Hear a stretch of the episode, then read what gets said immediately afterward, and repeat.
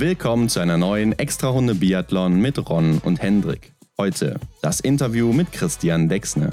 Kommentieren aus dem Keller, die neue Normalität? Was macht ein Biathlon-Kommentator im Sommer? Und ein baldiges Wiedersehen mit Arndt Pfeiffer als TV-Experten?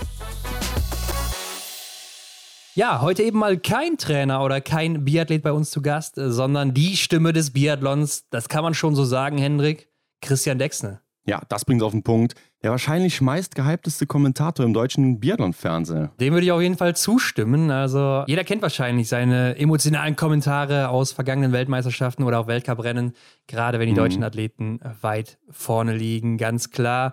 Und ja. er ist zum zweiten Mal bei uns zu Gast, war ja im letzten Jahr auch schon mal da. Da haben wir dann mehr über seine Arbeit während des Weltcups geredet, im Winter. Mhm, ja, und auch wie er überhaupt dann mal zu diesem Job, den er ausübt, gekommen ist. Genau, also wer vielleicht äh, Biathlon-Kommentator oder Reporter werden werden möchte. Vielleicht ist das was für einen, die erste Folge. Also die war auf jeden Fall ziemlich gut angekommen damals. Ja, ich denke, da spreche ich für viele Leute, wenn ich sage, dass er eine sehr sympathische Art hat, die Rennen zu kommentieren und ich freue mich schon wirklich wieder auf den nächsten Winter. Ja, lang ist nicht mehr, also es kommt jetzt wieder alles schneller, als man glaubt. Die Hauptfragen diesmal waren aber, wie war denn eigentlich die Situation im letzten Winter? Sie war ja komplett anders durch eben ja. das Virus und äh, das ARD war nicht wie sonst vor Ort, sondern diesmal in einem Keller oder haben ein Studio aufgebaut und äh, wie ist denn das für einen Kommentator oder Reporter, der sonst immer vor Ort ist und dann eben von da kommentiert? Ja klar, für ihn waren es auch ganz andere Situationen. Ja, darüber hinaus haben wir natürlich ja auch mitbekommen, dass die Sommerolympiade war. Ne? Und ähm, da haben wir mal gefragt, was, was er denn so den Sommer übergetrieben hat. Ja, denn ich glaube, es ist wenig verwunderlich, dass ein Biathlon-Kommentator im Sommer nicht unbedingt frei hat komplett und erst im November wieder startet, nachdem die Saison vorbei ist, sondern da geht es natürlich auch weiter dann in anderen Sportarten. Ja. Aber was genau hat er uns auch erzählt? Mhm. Und wo wir gerade beim Sommer sind, das ist ja so ein Thema, was uns beiden auch besonders so ein Dorn im Auge ist. Warum werden die Sommerevents eigentlich nicht im deutschen Fernsehen übertragen? Ja, fragt man sich immer, gerade weil Deutschland ja die größte Biathlon-Nation ist mittlerweile und es ist generell der zweitbeliebteste Sport nach Zuschauerzahlen für die Deutschen. Also warum werden dann die Sommerevents, gerade die deutschen Meisterschaften, die Sommer-WM oder auch andere nationale Meisterschaften oder Events wie das Blink-Festival nicht im deutschen ja. Fernsehen übertragen? Sachen, die ja mit Sicherheit auch den ein oder anderen Zuschauer finden würden. So sehe ich das auch. Bleibt auf jeden Fall dran und ähm, wir schauen natürlich auch nach vorne mit ihm, denn wir haben uns uns gefragt, wie geht es denn auch nächste Saison dann beim ARD weiter, auch dann im Hinblick auf Peking? Ja, China wahrscheinlich nochmal eine andere Situation, als dann eben in Europa zu übertragen. Mhm. Ähm, man weiß ja auch noch nicht so, wie sich das Ganze entwickeln wird jetzt wieder im Winter. Ja, klar, was passiert, weiß, weiß man nicht. Ist das jetzt die neue Normalität gewesen im letzten Winter, dass man jetzt immer aus dem Studio hier in Berlin berichtet oder wird wieder zur alten Gewohnheit übergegangen und man reist wieder zu jedem Weltcuport? Alles mhm. Fragen, die wir uns hier gestellt haben und eine Frage, der wir ja auch schon öfters mal nachgegangen sind. Und es gab ja schon die ein oder anderen Gerüchte. Wird Arne Pfeiffer jetzt hier neuer Experte als Ersatz für Magdalena Neuner, die ja jetzt ihr drittes Kind bekommen hat? Oder doch nicht? Ja, ich würde sagen, die Frage lassen wir einfach so im Raum stehen. genau. Und äh, ganz wichtig natürlich auch aus meiner Sicht, zum Schluss hatte ich noch ein persönliches Anliegen. Stimmt. Ja. ja. Hat ein bisschen was mit dem Tippspiel zu tun, ne? falls der eine oder andere nicht weiß, worauf ich gerade hinaus will. Ja. Was gab sonst, Hendrik? Ja, in Frankreich war Modenschau. Also Fashion Week oder wie man das so in der Modebranche nennt.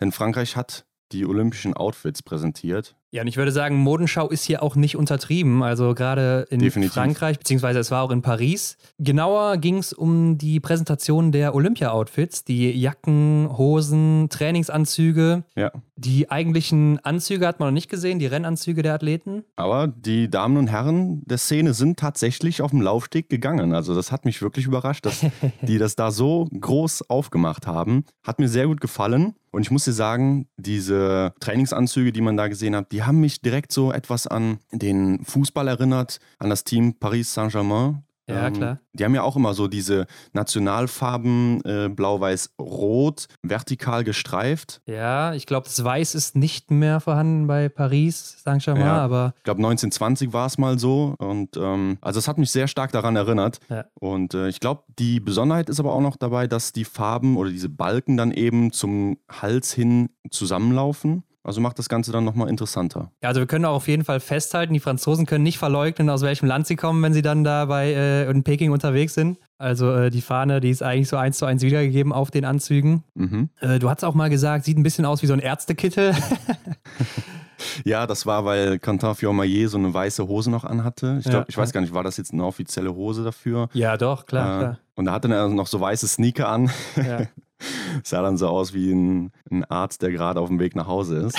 ja, ja ähm, sieht auf jeden Fall ganz gut aus und äh, passt natürlich dann auch wie die Faust aufs Auge, muss man sagen. Ja. Aber was erwartet man auch sonst von, einer, von einem Modeland wie äh, Frankreich, oder? Gerade mit Paris mhm. oder einer Modestadt. Ja, also fand ich schon eine coole Nummer von denen, wie sie das da alles aufgemacht haben. Ja. In Österreich gibt es aber auch wieder neue Anzüge. Weltcup-Anzüge, um genauer zu sein. Ja, da war jetzt am Wochenende die Einkleidung für den kommenden Winter. Ron, was sagst du zu dem neuen Weltcup-Anzug? Also erstmal war ich überrascht. Die Österreicher haben ja im letzten Jahr erst ihren neuen Anzug bekommen. Das heißt jetzt schon wieder nur ein Jahr. Normalerweise hat man ja immer diesen Zwei-Jahres-Rhythmus. Ja. Ähm, hat mich jetzt etwas überrascht, aber ähm, ja, sieht eigentlich ganz gut aus. Ist natürlich in denselben Farben gehalten wie immer. Das Rot ist jetzt ein bisschen präsenter vorhanden als vorher noch. Das Schwarz ist mhm. so ein bisschen zurückgewichen, habe ich das Gefühl, oder auch das Weiß. Ja, das Rot ist sehr präsent. Es hat auch wieder so diesen klassischen gesprenkelten Übergang in die Farben. Ja, ich glaube, du weißt, genau. was ich meine.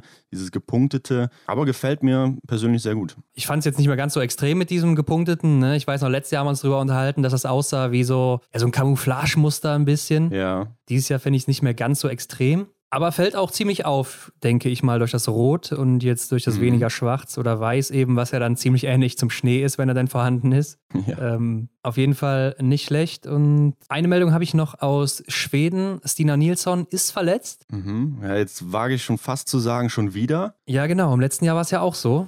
Da ist sie ja auch ausgerutscht, auf dem Ellbogen gefallen oder auf dem Arm gefallen, hat ja. sich ja den Arm da gebrochen. In diesem Jahr ist es anscheinend nicht ganz so schlimm. Sie hat eine Leistenverletzung, aber auch wieder ausgerutscht bei einer Walking Session oder so einer Trailrunning Session, wo es dann eben feucht oder nass war, mhm. weggerutscht und äh, sich anscheinend eine Zerrung geholt. Also ich stelle mir das jetzt so vor, als hätte sie versucht, einen Spagat zu machen, ungewollt und äh, hat nicht ganz geklappt. Nein, um mal ernst zu bleiben, ähm, natürlich schlecht für sie, wirft sie ein bisschen zurück, aber soll wohl mhm. jetzt nicht so gravierend sein, dass sie das große einschränkt und ist jetzt eher mal eine Vorsichtsmaßnahme, dass sie da rausgenommen wird, denn an diesem Wochenende sollte sollte wohl mit den Biathleten ein Skifestival in Mora stattfinden, wo dann äh, Langlaufwettbewerbe abgehalten werden. Und da war sie eben eine der großen Namen, die da starten mhm. sollte.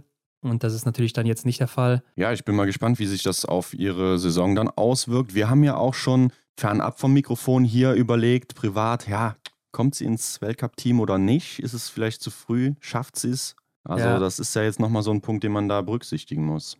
Ja, ich, ich, also so wie ich es gelesen habe, wird es wahrscheinlich wirklich keine großen Auswirkungen haben. Ne? Ist jetzt wahrscheinlich ein bisschen Schmerz. Ja. Äh, dann machst du mal ein, zwei Einheiten weniger oder leichter oder sowas. Und dann sollte das wieder in Ordnung sein, denke ich zumindest, so wie ich das rausgelesen habe. Von daher glaube ich nicht, dass das so schwer ins Gewicht fallen wird. Klar ist das nie gut und auch nie cool, mhm. eine Verletzung zu haben. Kann ja auch immer wieder mal ausbrechen dann während der Saison. Aber es hörte sich jetzt nicht so gravierend an wie im letzten Jahr, wo sie da wirklich wochenlang ausgefallen ist, nicht schießen konnte, was ja bei ihr noch gerade die riesige Baustelle war. Ja, ja, das stimmt. Also ich denke, es ist halb so schlimm. Und Hendrik, damit haben wir auch die News der Woche mal wieder abgehandelt. War relativ wenig, aber mhm. Ein paar Sachen waren mal wieder vorhanden. Ja, ich vermute, das ist die Ruhe vor dem Sturm. Ja. Und ähm, ich glaube, wir können uns alle gefasst machen, was da so im Sturm dann in den nächsten Wochen abgeht, wenn es dann endlich November ist. Und das ist auch ein gutes Stichwort, denn bei uns geht es natürlich auch bald wieder richtig rund auf Instagram. Wir haben schon viele Überlegungen gemacht, mhm. äh, was wir so bringen können. Klar, im Moment ist es ein bisschen ruhiger. Ne? Ähm, man merkt, das Interesse ist auch noch nicht ganz so hoch am Biathlon ja. selbst. Ja, wo wir wieder beim Gespräch mit Christian Dexner sind. Ne? Da haben wir auch so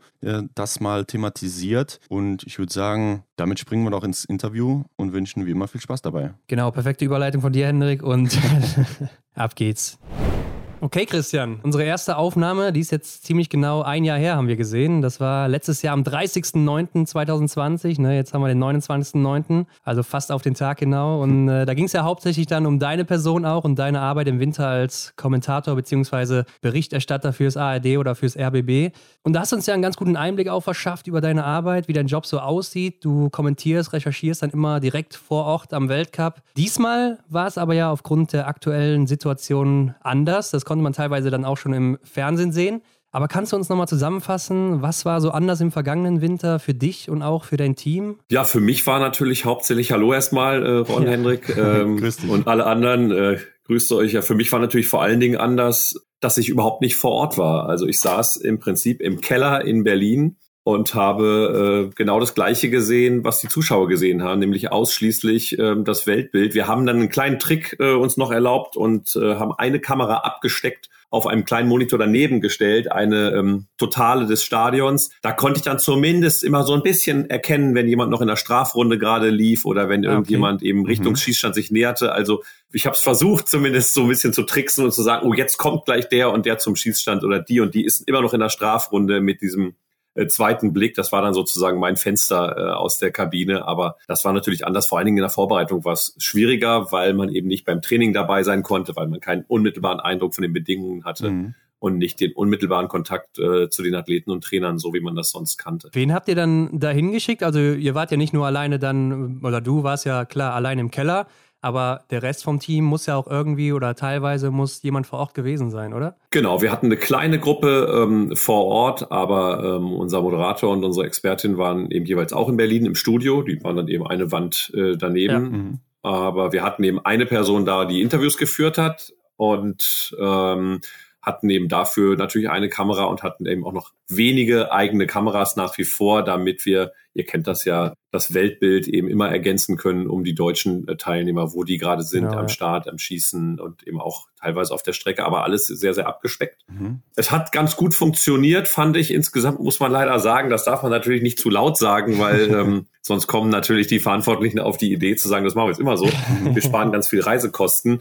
Äh, wir hatten zum Beispiel auch keinen Schnitt ähm, vor Ort. Normalerweise haben wir so ein kleines Schnittmobil, so ein kleines Auto, in dem zwei Schnittplätze eingebaut sind, dann da auf dem Parkplatz stehen und schneiden da die Beiträge. Das war eben jetzt auch nicht so. Wir konnten ja auch nicht so viel drehen. Wir durften ja mit den Athleten auch dann dort vor Ort nicht so zusammenkommen ja. wie sonst. Aber alles das, was wir drehen konnten, wurde eben nach Berlin überspielt und wurde dann in Berlin geschnitten. Also so, dass wir dann natürlich äh, Reise- und Übernachtungskosten gespart haben, aber wir haben auch im äh, fünfstelligen äh, Bereich äh, Glasfaserleitungskosten pro Weltcup gehabt. Also es ist auch sehr teuer, diese ganzen Kamerasignale dann eben durchgängig nach Berlin zu bekommen. Das geht dann auch auf zwei Wegen zur Sicherheit, falls ein Weg zusammenbricht, dass dann nicht ähm, die Sendung abbricht mhm. und so. Also es ist dann auch ein erheblicher technischer Aufwand ähm, und es stand dann eben hier vorm Sender so ein kleiner TV-Compound, wie wir das nennen, eben so ein kleiner Ü-Wagen-Stellplatz. Da standen dann diese Fahrzeuge alle hier. Das war ein bisschen witzig, weil wir das ja alle seit Jahren kennen, wie das dann in Östersund oder Hochfilzen oder irgendwo ähm, rumsteht. Und jetzt standen fast die gleichen Fahrzeuge eben hier auf dem Parkplatz und wir haben das dann von von zu Hause mhm. gemacht. Ja, du hast schon erzählt jetzt gerade, dass du nicht direkt vor Ort warst ähm, in deinem kleinen Keller unten in Berlin, sag ich mal. Das war gar nicht so schlecht, wie man sich das vielleicht vorher vorgestellt hatte. Ähm, aber dennoch musste doch irgendwas gefehlt haben, oder? Ja, natürlich hat das alles gefehlt. Ich muss aber auch dazu sagen, es hat wirklich sehr gut funktioniert mit den Sportlern. Das äh, hilft natürlich, dass wir über Jahre uns kennen, mhm. dass man eben auch ein Vertrauensverhältnis hat. Und wir haben dann an den Abenden vor den Rennen eben habe ich hier gesessen an dem Schreibtisch bei mir zu Hause, wo ich jetzt auch sitze, Homeoffice mhm, halt ja, ja. und habe ähm, einen nach dem anderen mit FaceTime angerufen, damit man sich wenigstens auch mal ja. sieht. Das ist dann auch ein bisschen netter.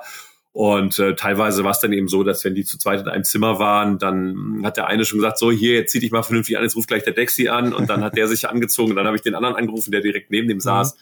Es war ganz lustig auch, aber ich, es war ein bisschen auch so, dass ich natürlich über die Jahre ein großes Sparschwein ähm, vollgestopft habe mit Informationen.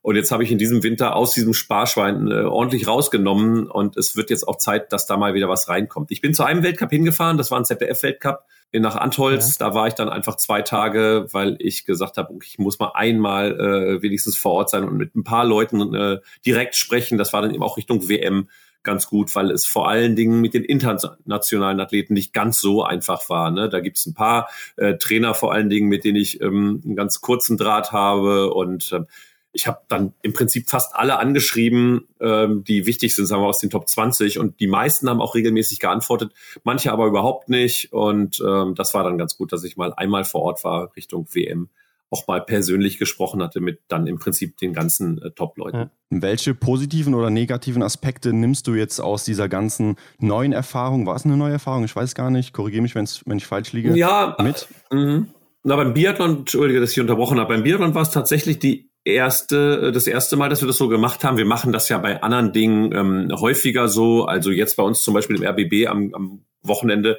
übertragen wir ein Fußballspiel, äh, dritte Liga, 1860 München gegen mhm. Viktoria Berlin. Ja. Mhm. Da sind wir alle hier. Ne, das ja. findet in München statt, das wird dann da produziert, das Signal, und wir übernehmen das. Und der Moderator ist hier, der Kommentator ist hier. Ähm, und da fährt dann keiner hin. Also wir kennen das natürlich schon, aber bei so äh, herausragenden Ereignissen wie jetzt in einem Biathlon-Weltcup gab es das bis jetzt noch nicht. Positiv war natürlich am Ende, dass es wirklich ganz gut funktioniert hat, dass es erstmal technisch alles funktioniert hat. Das ist ja auch immer ja, eine, eine Frage, die man sich stellt. Also wenn mhm. wir zum Beispiel auch dann danach Interviews gemacht haben, dann standen ja die Athleten, ich weiß nicht, ob ihr es noch vor dem Auge habt, eben in Schweden oder in Finnland und wurden dann in, so einem kleinen Kreis auf so einer Mattscheibe ähm, äh, auf, auf, auf so einer Leinwand hinten eingeblendet und haben dann direkt mit Magdalena Neuner und Michael Antwerpes zum Beispiel gesprochen. Das ja. ist ja auch nicht so selbstverständlich. Die kriegen dann einen Knopf in den Ohr, die sprechen in Berlin, ob das alles so funktioniert. Das hat alles gut funktioniert. Das war natürlich positiv. Äh, aber es fehlt eben immer ein bisschen was und ich selber weiß natürlich auch, was fehlt. Das verspielt sich ein bisschen in so einer Reportage, aber ich habe manchmal schon das Gefühl, dass ich jetzt gerne sagen würde, was genau da jetzt passiert. Ich kann nur mit den Zeiten arbeiten, nur mit dem Bild und äh, wenn man dann doch aus dem Fenster schaut, hat man einfach noch ein bisschen besseres Gefühl. Man fühlt sich noch ein bisschen mhm. dichter dran. Aber ja. es ging und ich muss auch sagen, zum Beispiel bei den Olympischen Spielen jetzt in äh, Tokio, waren fast alle Kommentatoren in Deutschland, die dort live Sport kommentiert haben. Nur die Leichtathleten waren vor Ort, weil bei der Leichtathletik so viel gleichzeitig passiert, da wird da gelaufen, ja. da gesprungen und da mhm. geworfen. Die müssen den Überblick haben. Und der Triathlon-Kommentator war vor Ort, weil der noch eine andere Aufgabe gleichzeitig hatte und dann an den zwei Tagen da Triathlon gemacht hat. Aber die Masse der Kommentatoren war tatsächlich in Deutschland und hat dort die Olympischen Spiele ähm, wegkommentiert. Und das wird übrigens in Peking im Februar auch wieder so sein. Ähm, das ist jetzt Corona-bedingt natürlich auch alles. Äh, da werden nur die Kommentatoren im Skisprung, Ski Alpin und Biathlon äh, in Peking vor Ort sein und alle mhm. anderen werden auch wieder aus Deutschland kommentieren. Äh, also das heißt, du bist auf jeden Fall dann vor Ort, äh, hast natürlich jetzt auch schon ein bisschen was vorweggenommen, aber ähm, ja. Ja, du hast uns auch letztes Mal erzählt, du hast immer diese zwei Bildschirme, ne? Das meinst du ja auch eingangs. Jetzt hattest du nur das TV-Bild, sonst ist es ja so, du hast nochmal diesen Bildschirm, der dann irgendwie 30 Sekunden oder was davor ist, ne? Also dieses, wie man es live im Stadion sieht, so siehst du es dann auch auf diesem Bildschirm. Also sowas hattest du jetzt gar nicht und musst dann immer gucken, so ähm, wie die Leute das zu Hause sehen? Ja, genau. Mit den 30 Sekunden weiß ich jetzt nicht ganz genau, da hast du vielleicht irgendwas verwechselt. Vielleicht also ich sehe natürlich das TV-Bild auch so, nochmal. Ja. Also gut, ich habe natürlich das Echtzeitbild, äh, das synchron ist damit. Genau, du hast recht. Ich habe den zweiten Bildschirm zur Kontrolle. Aber ich muss natürlich auf den Live-Bildschirm kommentieren, weil der mit dem Ton ähm, sozusagen übereinstimmt. Also das, was dann passiert, in dem Moment kommentiere ich es und ich habe einen zweiten Bildschirm normalerweise ganz genau, wo das Fernsehbild, jetzt guckst du ein bisschen komisch äh, und verwirrt, aber ja. Ja, es ist auf jeden Fall so, dass ich den äh, natürlich trotzdem auch hatte. Das ist der Kontrollbildschirm. Ähm, das mhm. war nach wie vor so, denn ich kriege das über das Glasfaserkabel okay. ja, okay. tatsächlich in echt Echtzeit. In Berlin kommt ja, das in echt, Echtzeit an. Und dann wird, wird erstmal eine Stimme dazu gemischt, dann werden die Schriften dazu gemischt, also nicht die Weltbildschriften, aber irgendwelche anderen Grafiken, die kleine ARD eins oben in der Ecke, solche mhm. Sachen. Dann geht es erst sozusagen raus aus unserem Ü-Wagen und kommt dann auch verzögert auf den Sender. Aber bei uns kommt es tatsächlich mit irgendwie, ich glaube, einer Millionstel Sekunde Verspätung an. Okay, mhm. okay. Ja, gut. Das ist natürlich dann ziemlich schnell. ähm, aber wenn das so einwandfrei klappt, ist es natürlich sehr gut. Du ja. hast aber eben auch dein Sparschwein angesprochen, was du aufbrechen musstest oder kaputt machen musstest. Äh, was ist denn da so drin in dem Sparschwein? Naja, da sind halt viele, viele. Ähm, Anekdoten und Geschichten drin, ein paar Infos, die man über die Sportler hat. Da muss man immer wieder gucken, dass man was Neues ähm, hat, damit es nicht langweilig wird. Also du musst ja, du kannst eben nicht jedes Mal, wenn äh, Johannes Tinius Bö äh, durchs Bild läuft und es passiert gerade nichts im Rennen Dramatisches erzählen, dass der ähm, gerade geheiratet hat oder was weiß ich, ja, ja. sondern es ist halt immer schön, wenn man dann immer mal wieder eine neue Information dazu hat. Was ich, die Problematik mit seinem Gewehr war ja in diesem Winter ein, ein großes Thema. Äh, wechselt er den Schaft, wechselt er ihn nicht? Was ist jetzt anders an dem Schaft? Ist es ein Vorteil? Ist es ein Nachteil?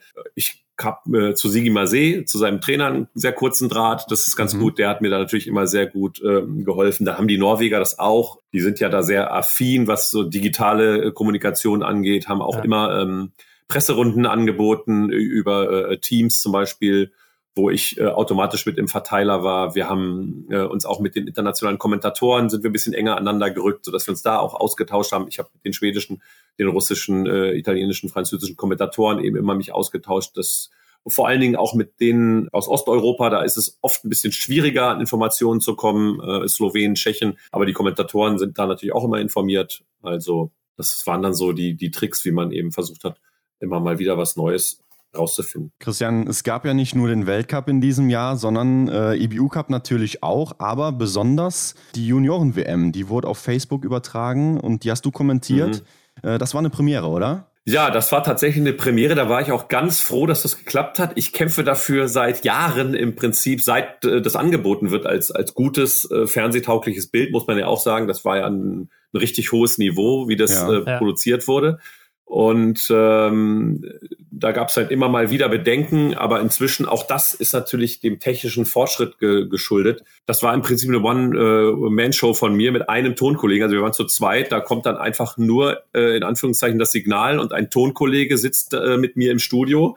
Ne, das wird direkt äh, auf Facebook durchgesteckt und der mischt so ein bisschen den Ton, ne? Und was heißt ein bisschen? Das mhm. ist ja auch äh, ein, ein, ein Beruf, ne? dass wenn ich laut werde, er die Atmung ein bisschen runterpegelt und so weiter. Ja, klar, klar. Ähm, und dadurch, dass wir das eben sehr, sehr schmal gemacht haben, ähm, war das dann möglich. Ich hoffe, dass wir das in Zukunft häufiger machen können. Auch da, ihr habt, wenn ihr es aufmerksam verfolgt habt, gesehen, wir konnten leider nur an den beiden ersten Tagen äh, das machen mit den, ja. ich glaube, Sprint- und Verfolgungsrennen. Ja, genau, ne? genau. Mhm. Ja, und danach dann leider nicht mehr, weil an den anderen Tagen das ZDF Wintersporttage hatte. Das heißt, an den beiden Tagen, als wir es gemacht haben, lief auch Wintersport in der ARD. Dann dürfen wir auch okay, äh, Wintersport ja. streamen. Dann war ähm, äh, Mittwoch, Donnerstag, Freitag, glaube ich, ging es dann noch zu Ende oder so. Das war aber dann eine ZDF-Wintersportwoche und da gibt es ein Agreement, dass wir dann dagegen nichts äh, streamen dürfen, so dass wir es dann mhm. leider nicht machen konnten. Ich habe aber, ich glaube, da gibt es auch Gespräche, dass das ähm, in Zukunft ein bisschen großzügiger gehandhabt wird, denn ähm.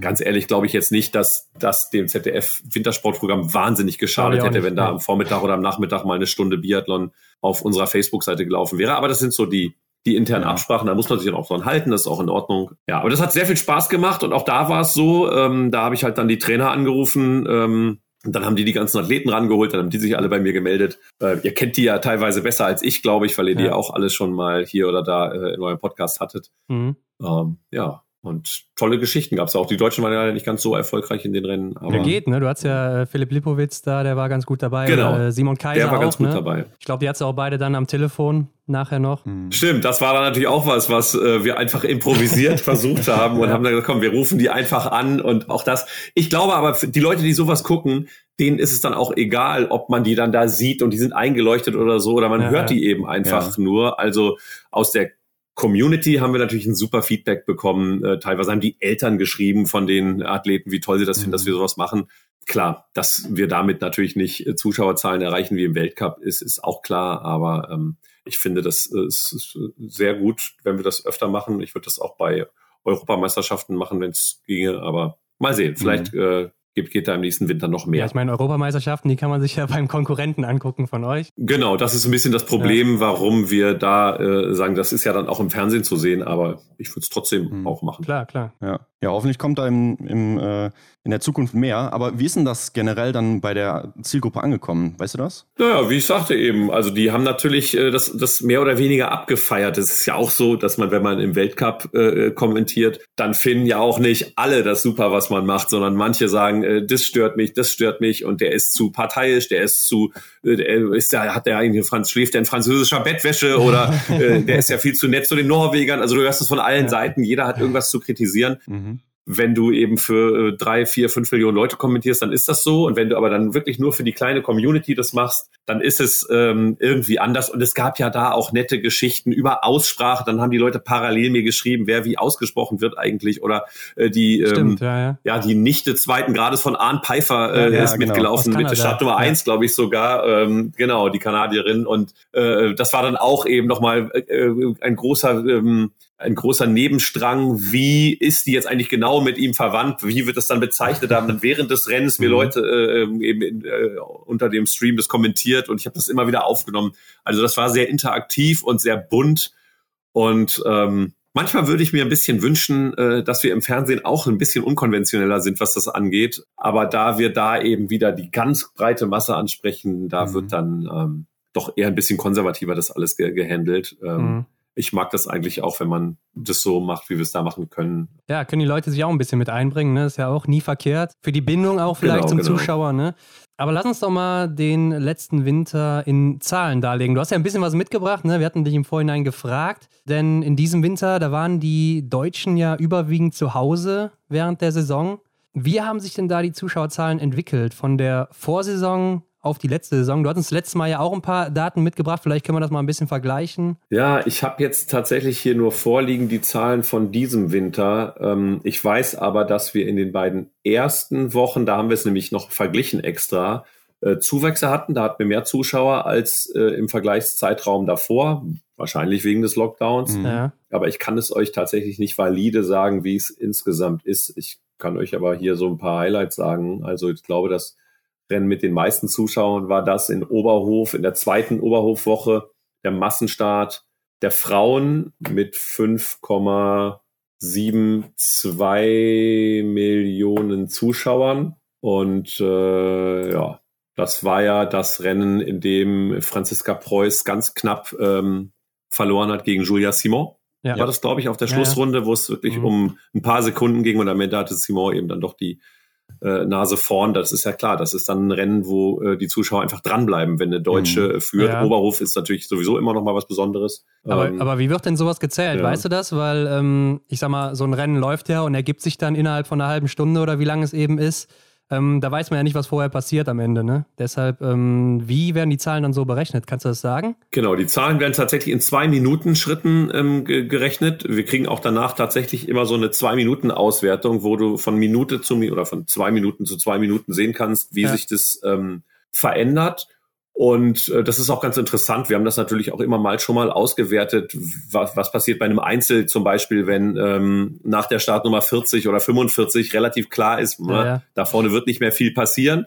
Da bleibt die Quote aber noch relativ äh, stabil, muss man sagen. Ähm, mhm. Es ist dann in dem Moment, in dem man wirklich das Live-Ding äh, beendet und man geht in, die, in den Nachlauf, dann gibt's einen richtigen, äh, einen kleinen Knick und dann geht's weiter äh, auf einem auf einem niedrigeren ähm, Niveau, aber solange Live-Sport stattfindet, bleibt die Quote ähm, sehr hoch. Deswegen bringen wir auch am Ende, was ja für äh, mich als Kommentator manchmal auch nicht so ganz einfach ist hinten raus, bringen wir aber fast, äh, äh wenn es dann wegen des Anschlusssports danach geht, fast jeden ins Ziel bei so einem Einzel. Auch wenn dann da am Ende wirklich nur noch 20 Leute auf der Strecke sind und ja. dann kommt wirklich, ihr kennt das ja manchmal minutenlang, dann kommt da mal einer zum Schießen. Es geht aber um Platz 42 oder so ja. und dann sieht man den nochmal in der Zwischenzeit und den und du kannst ja aber nur hoffen, dass irgendwo in den letzten 15 äh, Startern noch ein Name, Name ist oder einer, der dann überraschend vielleicht dreimal Null geschossen hat oder so. Aber ja, wir wissen, dass es viele Leute eben wirklich bis zum Schluss gucken.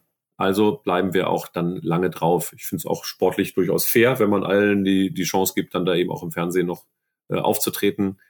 Aber es ist gleichzeitig auch manchmal herausfordernd. Ja klar. Wie ist denn das, äh, wenn jetzt so ein Deutscher in einem Verfolgerrennen oder vielleicht in einer Staffel, einem Massenstart äh, nicht so gut dabei ist? Schalten die Leute dann auch eher ab oder äh, bleiben die trotzdem dran? Nee, die bleiben schon, äh, schon dran. Also es ist dann manchmal so tatsächlich bei Verfolgungsrennen, dass, ja, ich kann mal gucken, ob ich jetzt ein Beispiel habe, da müsste ich jetzt die Ergebnisse nochmal drüber legen, dass vielleicht von Anfang an nicht so viele ähm, dabei sind, wenn die Deutschen im Sprint gar keine Chance hatten. Aber andererseits Verfolgungsrennen, ja, also WM-Verfolgung, nee, warte mal, was ist das hier? Na, was war denn die WM? Da war nämlich die Verfolgungsrennen auch sehr, sehr gut.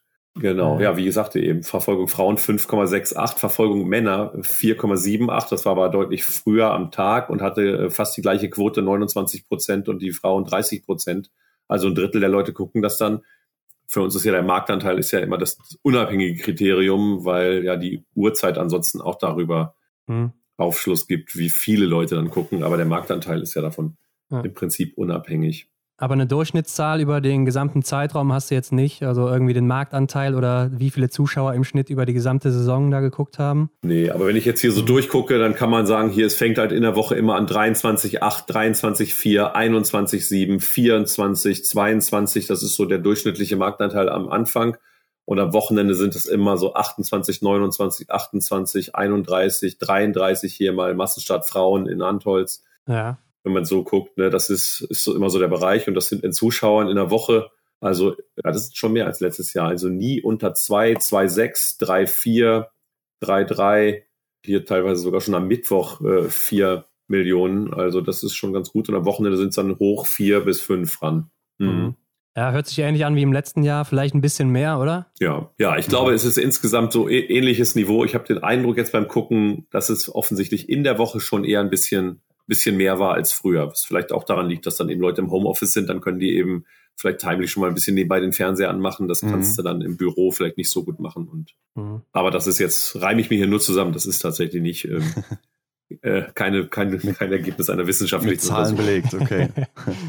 Aber festhalten können wir auf jeden Fall, dass ähm, ja in der letzten Saison auf jeden Fall wieder viele Leute zu Hause Biathlon verfolgt haben, neben uns dreien natürlich. Ne? Was war denn dein Highlight oder deine Highlights positiv als auch negativ aus der letzten Saison, die bei dir so hängen geblieben sind? Hast du da ein paar auf der Hand? Ähm, ja, das sind wieder viele. Das habt ihr mich letztes Mal auch schon gefragt. Ich, ja, das, das ist schwer zu finden. Also ein kurioses Highlight, würde ich sagen, ist im Januar tatsächlich passiert, als ich einen ähm, Schweizer Biathleten erwähnt ja, habe richtig. und den ja. Umstand, dass er ähm, ja. der einzige ist, der Single ist in der Schweizer äh, Mannschaft. Es war ein kleiner Witz. Ich hatte eben, wie vorhin schon erzählt, am Abend davor mit, ähm, mit Ali Wolf, mit dem Schweizer, mit dem deutschen Trainer der Schweizer telefoniert. Mhm. Und ähm, dann sagte er, ja, du könntest das ja mal sagen. Und am nächsten Tag ja. habe ich dann, das war auch, das hat tatsächlich so äh, hohe Startnummer. Ich glaube, es war sogar ein Einzel. Ich weiß es nicht mehr genau. Sprint war es, Und äh, dann ergab sich die Gelegenheit, es war ein Oberhof, ja, genau, ja. Und Sprint ich hatte da dem Regisseur tatsächlich gesagt, pass auf, seh zu, dass du den hinten einmal zeigst, Sprint, ja. Und dann hat er ihm beim Schießen gezeigt und hinten noch mal eine Abfahrt. Dann konnte ich das also zweimal erzählen. Und es hat ein Echo gefunden. Die Bildzeitung hat darüber geschrieben, der Schweizer Blick. Ähm, wir waren dann zusammen äh, beim WDR im Hörfunkinterview und ähm, das war auf jeden Fall etwas Überraschendes, weil damit hatte ich nicht gerechnet, dass so ein kleiner, ein kleiner Gag, so ein Halbsatz ähm, ja dann vom Boulevard so ähm, aufgenommen werden würde. Ja, und ansonsten Highlights, also ähm, natürlich fand ich die ganze Geschichte rund um Erik Lesser ähm, sehr spannend. Ähm, also sein ähm, schwieriges Staffelrennen in ähm, auf der Pokeljuka ja. Und dann äh, eben kurz danach äh, dieser starke Auftritt, als er natürlich dann eigentlich unter erheblichem Druck stand und dann die deutsche Männerstaffel irgendwie nach Jahren erstmals wieder ein Rennen gewonnen, äh, gewinnen konnte. Mhm. Das war eine, eine, fand ich ziemlich ja, besondere Geschichte irgendwo. Ja. Ähm, ich fand natürlich die gesamte Dramatik zwischen äh, Stöller Holm Lagreit und äh, Johannes Zinnis Bö, das fand ich auch irgendwie eine, eine, eine tolle, ähm, eine tolle, aufregende Sache. Klar, ja. Ähm, ja. Hat ja keiner mit gerechnet, auch vorher, ganz klar. Ähm, genau, dass der das so lange gehalten hat. Ja. Und da war es zum Beispiel auch ein großer Zufall. Ich hatte ihn, ich kannte ihn auch überhaupt nicht vor der Saison und dann fängt eine Saison an und da ist ein neuer Norweger und du musst über den sprechen. Da hatte ich eine E-Mail tatsächlich geschrieben, ähm, weil auf irgendeiner Website oder so eine E-Mail-Adresse von ihm stand. Und er hat mir vor der Saison so eine lange Mail geschrieben wow. äh, mit allen Informationen, wie er sich vorbereitet hat und was, äh, ähm, wie sehr das was Besonderes für ihn ist. Und da wusste ja noch kein Mensch, dass das mal so kommen würde. Und mhm. ähm, dann war es auch ein bisschen kurios, weil das äh, erste Rennen von ihm lief im ZDF. Und die waren natürlich komplett blank. äh, die Kollegen taten mir dann auch ein bisschen leid. Ja. Ich äh, hab Herbert Fritzenberger Moor gesagt, was ist denn das jetzt da schon wieder für ein neuer Norweger? Wo kommt der denn plötzlich mhm. her? Ja. Und ich hatte hier eine, eine ausgedruckte E-Mail liegen, so einen Zettel äh, voll mit Informationen. Und ähm, kam dann die Woche danach damit um die Ecke. Da dachte natürlich jeder, ja klar, jetzt hat der den kontaktiert. Ist ja klar, dass man den jetzt weiß. Ich hatte es aber tatsächlich durch einen mhm. Zufall ähm, im Prinzip schon vorher und hatte dann mit Stöller einen sehr guten Austausch den ganzen Winter und ähm, habe ihn dann tatsächlich persönlich das erste Mal erst in Antholz gesehen. Ja. Mhm. Das war auch ein bisschen kurios. Dachte, ach, du bist das also. Ja, ja, ich bin das so. ja, ist auf jeden Fall ein super netter Typ. Also, das können wir nur unterstreichen. Mhm, das stimmt, ähm, ja. ja. Wir hatten auf jeden Fall auch Alexander Wolf hier zu Gast und äh, haben auch mit ihm natürlich über die Aktion geredet. Ne? Und er meinte auf jeden Fall, dass seine Aktion dann auch äh, Erfolg gebracht hat und er mittlerweile nicht mehr Single ist. Also alles richtig gemacht, würde ich sagen. Ja, genau, ja, ja. Ja, also ähm, ich bin zur, ähm, also es hieß zumindest, wenn, wenn es zur Hochzeit kommt, dann bin ich da eingeladen zur Hochzeit. Ich bin äh, gespannt. Ja, sehr gut. Ja, jetzt haben wir viel über deine Arbeit im Winter geredet und letztes Mal in der ersten Folge mit dir hast du uns auch schon etwas aufgeklärt, was denn sonst so bei dir läuft, ne? wenn eben kein Winter ist, wenn der Biathlon nicht stattfindet. Aber reden wir jetzt mal konkret über den zurückliegenden Sommer. Ähm, was hast du speziell da gemacht? Ja, also hauptsächlich würde ich sagen, ist bei mir hängen geblieben, dass ich in Tokio war bei den Olympischen mhm. Spielen. Wir haben uns da ja auch ganz anders aufgestellt. Ich habe es vorhin ja schon kurz ähm, erwähnt, dass eben wir mit einer ganz kleinen mhm. Gruppe da waren. Wir waren aber mit so einer Gruppe davon, wie viel waren wir? Sieben oder acht Leute, die eben äh, vor Ort waren, hauptsächlich bei den äh, Events, um Interviews zu machen mhm. und äh, kleine Moderationen weil ja irgendjemand muss ja dann trotzdem da stehen und sagen, wie war das heute, ähm, was ist da schiefgelaufen und ähm, was nehmen Sie sich jetzt für den nächsten Wettkampf vor. Und davon äh, war ich Einheit aus dieser Gruppe und äh, das war natürlich äh, ja für mich ein Highlight. Also ich war natürlich vorher schon häufiger bei Olympia, aber in Tokio war ich noch nie und mhm. unter diesen Umständen da zu arbeiten war eben auch noch mal anders ein bisschen komplizierter äh, mhm. unter gewissen Umständen, aber natürlich andererseits auch unkomplizierter, weil wir weniger Leute da waren. Äh, mit einer kleineren Gruppe äh, ist man dann auch irgendwie ein bisschen flexibler und anders unterwegs. Ähm, und das war schon sehr spannend. Das ist dann eben ganz anders als im Winter, wo du nur Biathlon, Biathlon, Biathlon hast. Und hier bist du eben einen Tag ähm, bei einem Basketballspiel, am nächsten Tag beim äh, beim Bahnrad und dann bist du bei einem Hockeyspiel und beim modernen Fünfkampf. Also da geht's dann wirklich kreuz und quer mhm. durch die ähm, durch die Sportarten. Aber das macht es dann auch irgendwie ja. interessant. Mhm. Aber kommentiert hast du auch gar nicht dann da, ne? Sondern nur äh, nee, genau. Auf. Genau, ja. ja. Ja, im Sommer ist es ja aber auch so, gerade jetzt auch in den vergangenen Wochen, da fanden besonders viele Biathlon-Events statt, ne? nationale Meisterschaften, die Sommer-WM oder auch eben sowas wie das City Biathlon, das Blink Festival in Norwegen und so weiter. Alles auf Rollerski. Mhm. Ähm, Biathlon ist aber ja mittlerweile auch äh, so der zweitbeliebste oder zumindest von den Zuschauerzahlen her der zweitbeliebste Sport der Deutschen. Warum werden dann die meisten Events im Sommer nicht übertragen? Vor allem sowas wie die Deutsche Meisterschaft oder die Sommer-WM auch? Ich glaube, das hat äh, verschiedene Gründe. Also das ist tatsächlich so, wir haben mal die Sommer-WM übertragen, als sie in Oberhof stattgefunden hat, weil da dann auch die, ähm, die besten Deutschen an den Start gegangen sind. Die gehen ja. ja da sonst nicht an den Start, weil das nicht in ihre Saisonvorbereitung passt. Sie nehmen die mhm. deutschen Meisterschaften mit. Und diese Sommer-WM, das hat einfach im Fernsehen nicht funktioniert. Äh, das haben sich einfach nicht viele Leute angeschaut. Man könnte das natürlich probieren, wenn man das dauerhaft und immer, immer wieder macht, ob man die Leute dahin kriegt. Aber es ist eben auch sehr teuer, ein Biathlonrennen zu produzieren. Es wird ja. ja sehr viel Fußball im Fernsehen gezeigt, bis in die dritte Liga. Aber da muss man sagen, Fußballspiele, die werden teilweise mit einer Kamera ähm, tatsächlich gemacht. Da schwenkt ein Kameramann okay, hin und ja. her und verdichtet manchmal auf den ballführenden äh, Spieler oder auf den jubelnden Spieler nach einem Tor.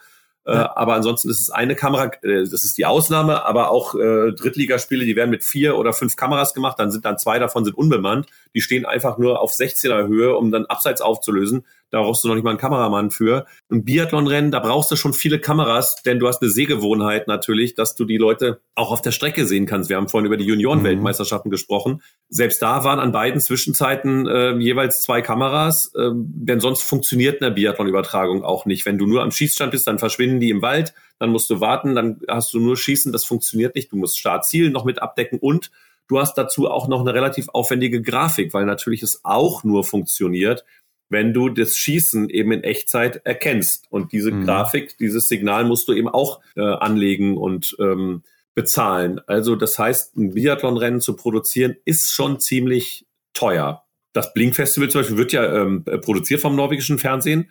Das könnte man möglicherweise mhm. ähm, bekommen. Da müsste man dann eben nur äh, an die Norweger eine Lizenzsumme zahlen und könnte ein fertiges ja. Signal ähm, übernehmen. Aber da bezweifle ich, dass es einen großen Zuschauererfolg äh, geben würde. Du brauchst ja auch mal einen Sendeplatz, den kannst du, wenn du jetzt eine deutsche Meisterschaft überträgst, dann könntest du mit dem deutschen Skiverband wahrscheinlich so ein bisschen gucken, pass auf, dann startet ihr eine halbe Stunde früher oder eine Stunde später, damit das eben irgendwo ins, ins Schema passt. Beim Blinkfestival, da werden die nicht irgendwie darauf reagieren, was das deutsche Fernsehen für eine Zeit haben möchte und dann äh, landest du irgendwo bei irgendeiner Uhrzeit, die das normale ARD-Programm zerschießen würde. Ja. Äh, und das geht dann eben auch nicht. Ich glaube, das ist immer so nachmittags abends. Ne? Ja, ja, das Die stimmt schon. Also das ist äh, ein bisschen schwierig. Aber ich glaube, das Blink-Festival wurde auch nicht ganz live gezeigt, ne, Hendrik? Also ja, das kann sein. Ne? Das ist kommt immer dann nur auch so selbst äh, im NRK ein bisschen später als Wiederholung. Genau, ja. Hm. Also ist ja auch eine Möglichkeit vielleicht dann, ne? Ja, klar. Ja, man könnte es natürlich auch zeitversetzt äh, zeigen. Also es, es wäre möglicherweise, wenn es nicht zu teuer ist, vielleicht nochmal eine Anregung, auch sowas ähm, auf unserer Facebook-Seite zu streamen. Ähm, mhm. Denn da äh, erreichen wir auch die Leute, die es am meisten interessiert. Aber die Gründe liegen eben auf der Hand. Das ist einerseits ein äh, nicht so guter ähm, Zuschauererfolg. Ich weiß vor Jahren, als zu Sven Hannawalds und, und Martin Schmidts Zeiten Skispringen ähm, mhm so hoch war, da wurden auch äh, von RTL damals sogar, haben die auch Mattenspringen im Sommer gezeigt. Das hat auch kein Mensch ähm, geschaut. Das gehört so ein bisschen Schnee und Ski dazu. Die Skiroller-Variante ist zwar irgendwo verwandt, aber es ist dann eben auch eben was anderes. Ja, ist dann wahrscheinlich auch so, dass die Leute einfach, einfach auch diese Biathlon mit Winter ver, äh, verbinden und eben einfach im Sommer dann auch gar nicht so das Interesse daran haben, oder? Ja, Hendrik, ich, ja, ich denke auch. Es, ist, äh, es funktioniert eben im Sommer einfach noch nicht so. Wenn man es immer wieder machen würde, vielleicht käme es dazu, ich weiß aber gar nicht, also so sehr ich dafür bin, Juniorenweltmeisterschaften im Winter noch stärker zu zeigen, ähm, vielleicht auch IBU Cup mal hier oder da ein bisschen äh, noch mehr ins Rampenlicht zu nehmen, wenn es sich anbietet. Bei Sommer, da bin ich selber so ein bisschen skeptisch, ob es das auch noch braucht oder ob man da vielleicht sagen kann, komm, also können auch mal andere Sportarten im Sommer äh, bisschen mehr im Fokus stehen und äh, Biathlon ja. dann eben für den Winter. Das macht es ja auch dann irgendwie wertvoller, wenn es ein bisschen äh, nicht so inflationär stattfindet. Mhm. Wenn man das Ganze mal mit einer großen Biathlon-Nation wie Russland vergleicht, also da waren jetzt auch, glaube ich, am letzten Wochenende die Meisterschaften. Also da könnte man wirklich meinen, man schaut gerade ein Weltcuprennen von der ganzen Aufmachung her. Ich weiß nicht, ob du das mitgekriegt mhm. hattest. Das war mhm. schon wirklich beeindruckend. Auch in Human dann. Ja, habe ich nichts von gesehen, aber ich kann es mir vorstellen. Also ich kriege dann, ich sehe dann nur, ja, was die Athleten dann eben auf Instagram davon posten und, und, und dann mhm. ahnt man das. Ja. Ähm, aber so ist es ja auch in Deutschland nicht bei einer deutschen Meisterschaft wie in Russland. Das sind ja dann auch Felder, die von äh, international aufgefüllt werden und es ist ja insgesamt einfach eine kleinere Geschichte. Wobei dann der Gedanke etwas widersprüchlich finde ich, dann beim City Biathlon, naja, das hat doch dann, denke ich mal, auch ganz gute Einschaltquoten, sonst würden sie, sonst wird das ZDF eben das auch nicht Jahr für Jahr machen. Also warum sollte dann nicht die deutsche Meisterschaft eben auch nicht so attraktiv sein für die Zuschauenden? Ja, du hast recht. Äh, das ZDF hat äh, mit dem City Biathlon irgendwie eine in einen Deal und macht das. Sie haben ja früher auch Püttlingen immer ähm, äh, übertragen. Einmal habe ich mhm. auch Püttlingen gemacht, als es noch nicht okay. beim ZDF war. Da lief es noch im dritten Programm beim Saarländischen Rundfunk. Und dann wuchs es und dann hat sich das ZDF das unter Nagel gerissen. Aber ja, ich bin äh, nicht so sicher, ja. dass äh, auf Sicht funktioniert. Ich weiß auch gar nicht, wie die Quoten sind ja. vom ZDF. Ja, ich glaube so 2,5 Millionen oder so, die schauen da schon zu. Oh, das also ist nicht schlecht. Ordentlich. Ja, mhm. finde ich auch. Ich hatte auch mal so einen Artikel gelesen, das war aber, oder ist schon ein, zwei Jahre her. Ähm, da wurde mal drüber geredet, ob man diese Events nicht zusammenlegt und dann so ein Mini-Turnier draus macht mit einem Gesamtsieger oder einer Gesamtsiegerin am Ende. Ähm, Wäre vielleicht auch eine interessante Sache, oder? Wo man dann auch so ein bisschen Storytelling mit reinbringt, so wer holt hier die große Kugel im Sommer oder sowas, wer ist der, der, der oder die Sommerchamp oder sowas? Könnte man auch mal versuchen. Ich weiß, es gab vor Jahren mal die ähm, Ora Trophy. Das war wahrscheinlich noch vor eurer Zeit. Da haben Oberhof, Ruhpolding und Antolz ähm, ja. einen Pokal ausgelobt. Die wollten sowas wie die Vier-Schanzentournee machen und haben sozusagen ähm, eigene Punktwertung nur für die Weltcups Oberhof, Ruhpolding, Antolz. Und dann gab es den Ora-Pokal am Ende äh, des Januars.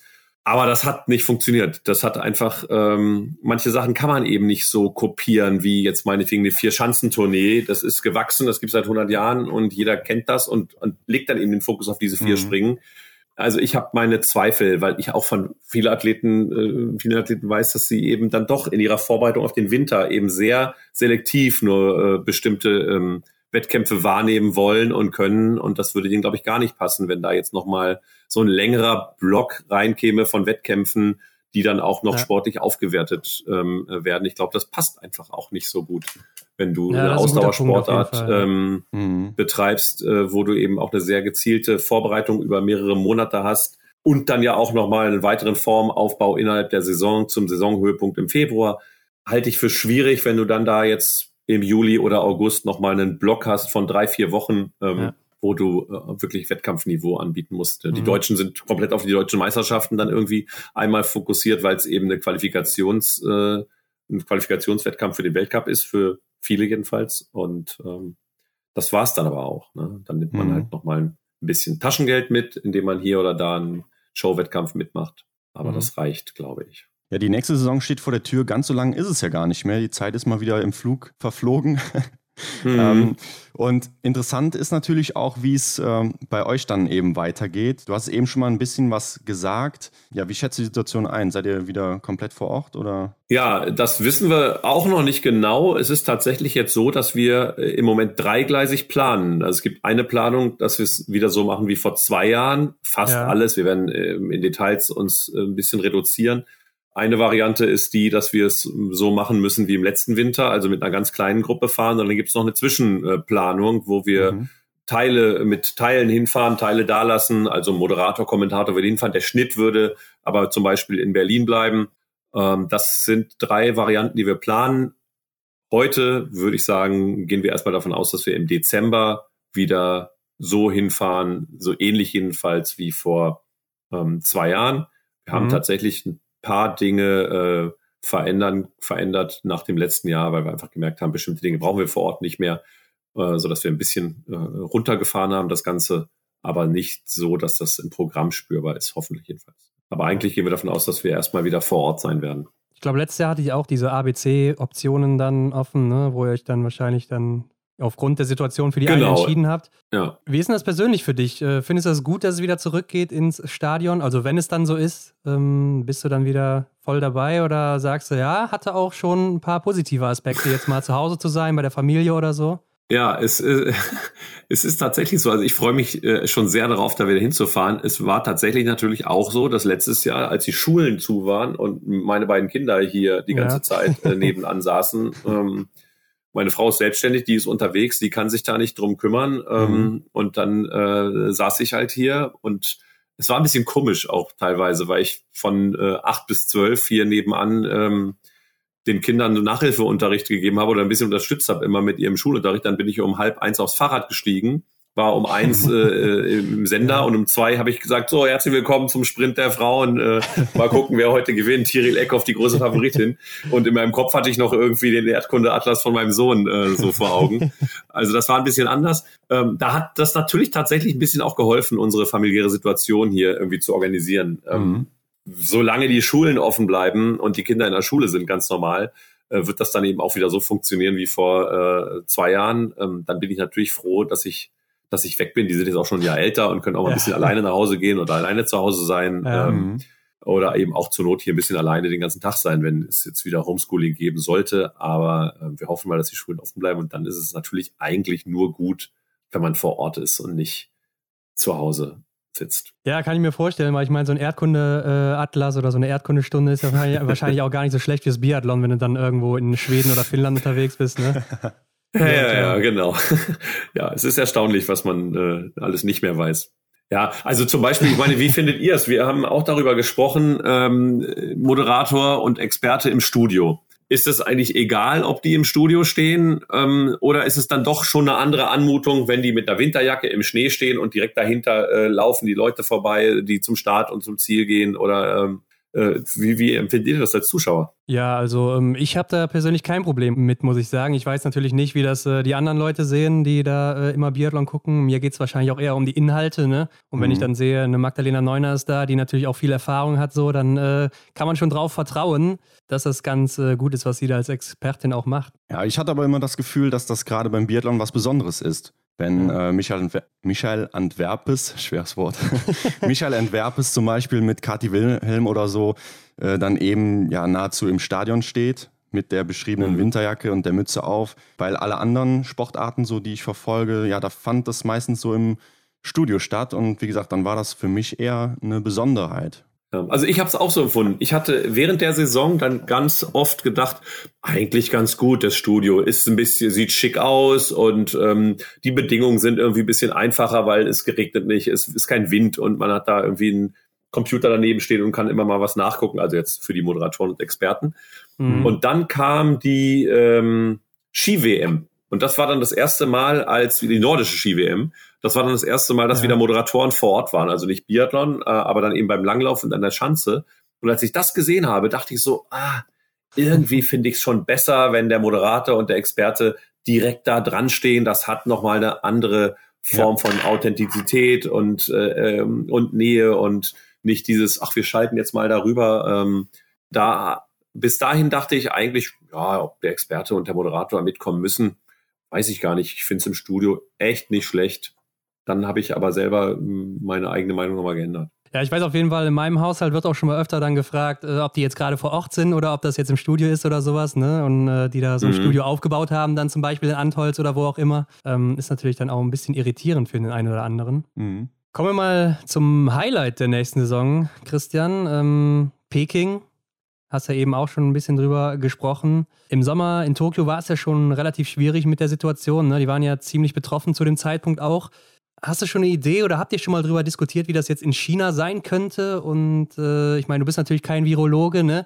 Aber ähm, was glaubst du so? Wie, wie wird sich das entwickeln oder auch für euch als Team dann, als äh, Kamerateam, als Übertragungsteam? Hm. Ja, es wird schon, glaube ich, nicht so ganz äh, lustig werden. Es war auch jetzt in Tokio ja so, ich war insgesamt drei Wochen da und die ersten beiden Wochen waren wir ähm, sozusagen in einer Art äh, Olympia-Quarantäne. Wir waren mhm. also getrackt über die Akkreditierung und über eine App, die man ähm, am Flughafen freischalten musste, bevor man sozusagen den Flughafen verlassen durfte.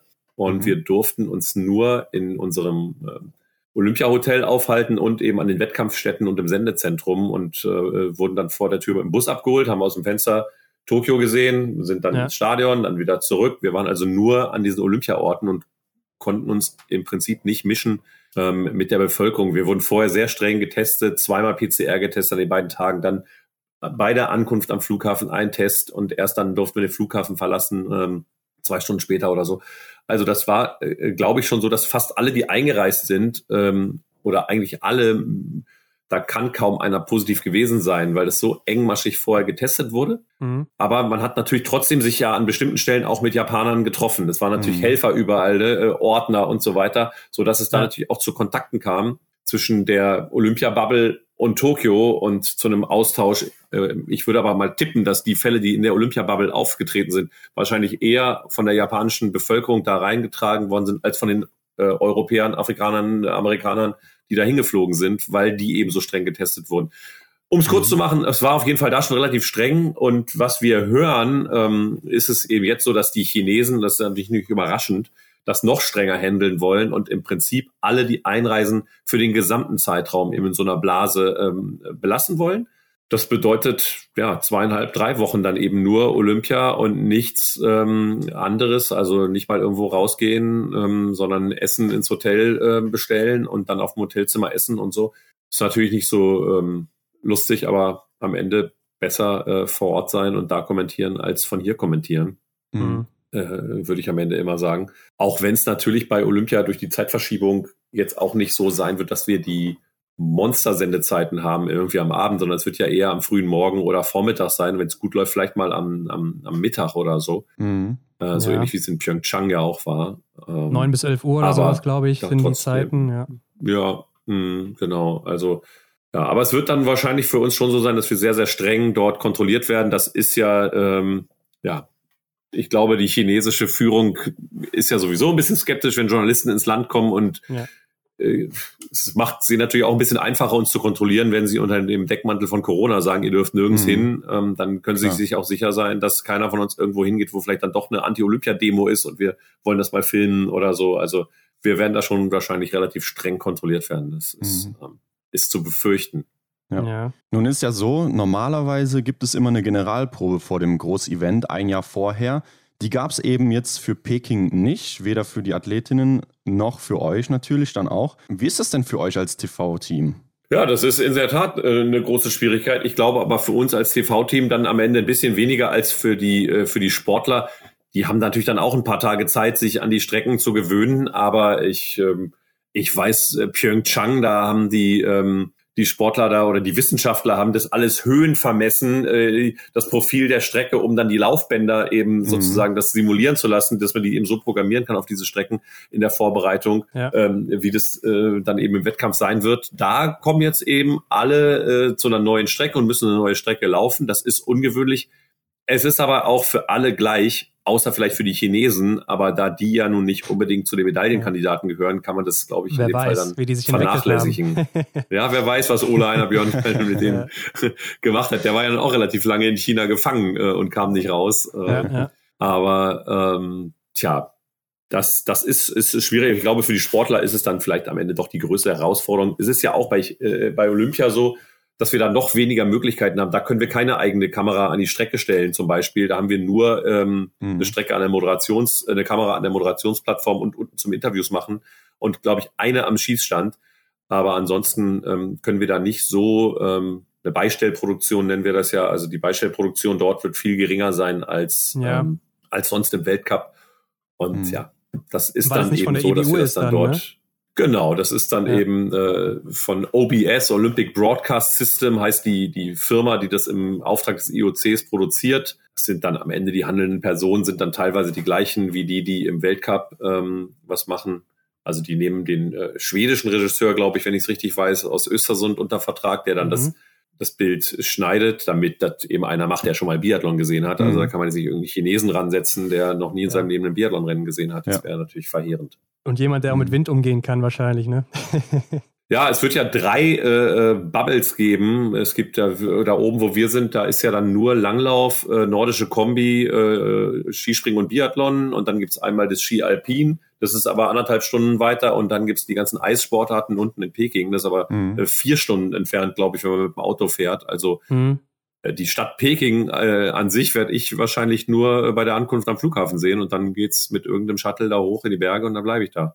Ja. Aber da war ich 2008 schon mal im Sommer-Olympia. Also ich kenne Peking anders als Tokio. Und ähm, wie ist das speziell für dich persönlich? Ähm, ist es anders für dich, ein Großevent zu kommentieren als äh, ja, ein ganz normales Weltcuprennen?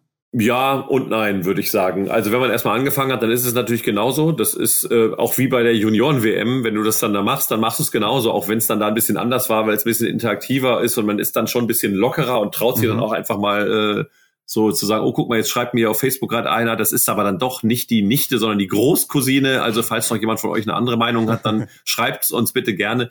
Sowas würde ich im ersten natürlich äh, nicht sagen, aber auch nicht beim Weltcup. Ja. Ähm, und ja, es ist natürlich, wenn man da hinkommt, es ist alles, wird ein bisschen größer gehypt und die Sendezeiten sind dann auch immer ein bisschen länger. Das finde ich auch ganz gut, dass man manchmal kommt man ja erst sehr knapp vorm Start drauf. Bei Olympia oder bei den Weltmeisterschaften ist es häufig so, dass man auch schon mal ja, so drei, vier, fünf Minuten vorm ersten äh, Starter oder vorm Start, wenn es jetzt eine Staffel ist oder so, auf dem Sender ist. Das finde ich aber ganz gut, weil man dann schon ein bisschen mhm. Eindrücke hat, wenn alle sich sammeln im Startbereich oder so. Das sind ja auch immer Bilder, die, die man nicht so oft sieht. Und wenn man die dann eben mal sehen kann, äh, finde ich das eigentlich oft ganz spannend. Ja, aber das Rennen ist dann am Ende das Gleiche. Ne? Mhm, ja. Dauert genauso lange und ist genauso schnell zu Ende. Und äh, da denkt man dann eigentlich überhaupt nicht mehr dran, wenn es äh, wenn's erstmal läuft. Es mhm. ist bei Olympia ein bisschen schwieriger, weil das Zeitensystem ja auch zum Beispiel ein anderes ist. Ähm, ja. Da hast du nicht das, das normale Civi-Data-System, sondern ein anderes. Swiss Timing ist dann eben der Vertragspartner von, ähm, vom IOC und das sieht dann alles ein bisschen anders aus. Das ist eigentlich für uns auch schwieriger, weil es nicht so, ähm, es ist nicht das gewohnte System und es ist auch nicht so klar. Mhm. Äh, es ist nicht immer der erste oben, sondern springt dann unten eine rote Eins rein, wenn er durch die Zwischenzeit läuft. Also wir sind dann auch jedes Jahr äh, oder alle vier Jahre aufs Neue verwirrt bei den ersten Rennen. Und dann noch die ganzen neuen Anzüge, ne? Da muss ich auch immer dran gewöhnen. Ja, ja, auch immer ja, ja, genau. Ja, das ist in der Tat auch immer ganz ähm, kurios. Ja, du hast ja auch schon gerade etwas angesprochen, diese Kritik an den Olympischen Winterspielen oder an China selbst, ne? Auch jetzt speziell zum Beispiel wegen diesen Menschenrechtsverletzungen gibt es da ja auch viel Kritik. Und ich kann mir vorstellen, da werdet ihr auch schon intern drüber diskutiert haben. Denn äh, ihr erwartet oder da kamen vielleicht auch schon die ein oder anderen Nachrichten zu euch, die dann sagen, wie könnt ihr da nur übertragen oder sowas. Ähm, wie geht ihr mit dem Thema um als Sender? Ja, das ist äh, auch bei uns im Sender jetzt nicht so, dass alle einer Meinung sind. Ne? Es gibt natürlich mhm. äh, Kollegen, die sagen, ja, nee, also das, ähm, eigentlich müssten wir das sofort abgeben und da können wir nicht hingehen. Es gibt aber natürlich auch die andere Seite, die ähm, sagt, naja, wenn wir da hingehen und übertragen, dann ziehen wir Aufmerksamkeit dahin und dann kann man das auch thematisieren und nur dann ist es Thema. Ähm, mhm. Und wir haben die Möglichkeit, das einzuordnen und zu erwähnen. Und sonst würde das eben einfach trotzdem passieren und niemand würde ähm, etwas davon mitbekommen. Das ist ein schwieriges Thema. Ich meine, noch schwieriger wird es im Dezember mit der Fußball-WM in Katar sein dann. Mhm. Genau, ja.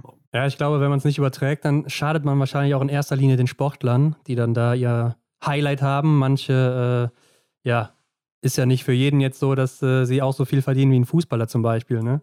Klar, Ron, das ist genau das Thema. Es war ja auch Tokio ähm, extrem umstritten als 2020, als natürlich Corona ähm, ja.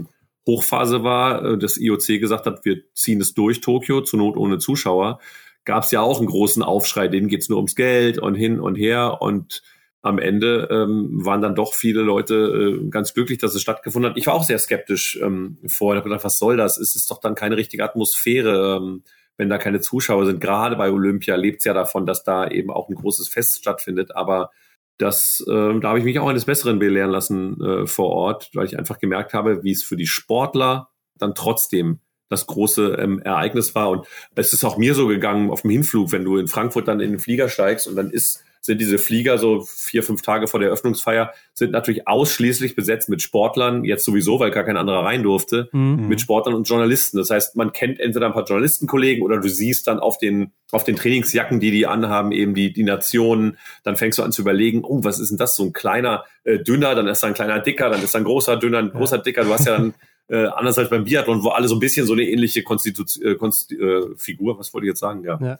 So, so ähnlich aussehen. Zusammensetzung, äh, ja. Hast ja. du da natürlich, genau, hast du da natürlich ähm, äh, Athleten äh, jeder Art, ne? einen, einen kleinen äh, Turner und einen bulligen äh, Bahnradfahrer mit riesengroßen Oberschenkeln und das ist ja. alles dabei. Mhm. Und dann kommt man, dann kommt man eben auch schon in so eine so eine olympische Stimmung und ich glaube, dass ähm, das ist genau richtig, was du eben gesagt hast, Ron. Das ist für die Sportler eben einfach sehr wichtig, dass Olympia stattfindet und wahrscheinlich für die meisten Olympiasportler viel wichtiger als für Fußballer ja, ist das definitiv. eben dieses eine Ding. Da sind mhm. Biathleten noch diejenigen, die sowieso gut stattfinden, ähm, auch wenn ihr es gerne im Sommer mehr hättet. Aber im Winter sind die ja nun äh, reichlich, reichlich ja. zu sehen. Ähm, aber andere Sportarten, die sind natürlich dann nur bei Olympia mal richtig im Fokus. Ja, ja, das stimmt. Ja, um das Thema abzuschließen, ist es auf jeden Fall die Chance da, um auf diese Missstände dann auch eben aufmerksam zu machen. Genau, das wird auch bei uns stattfinden und wir haben ja auch ähm,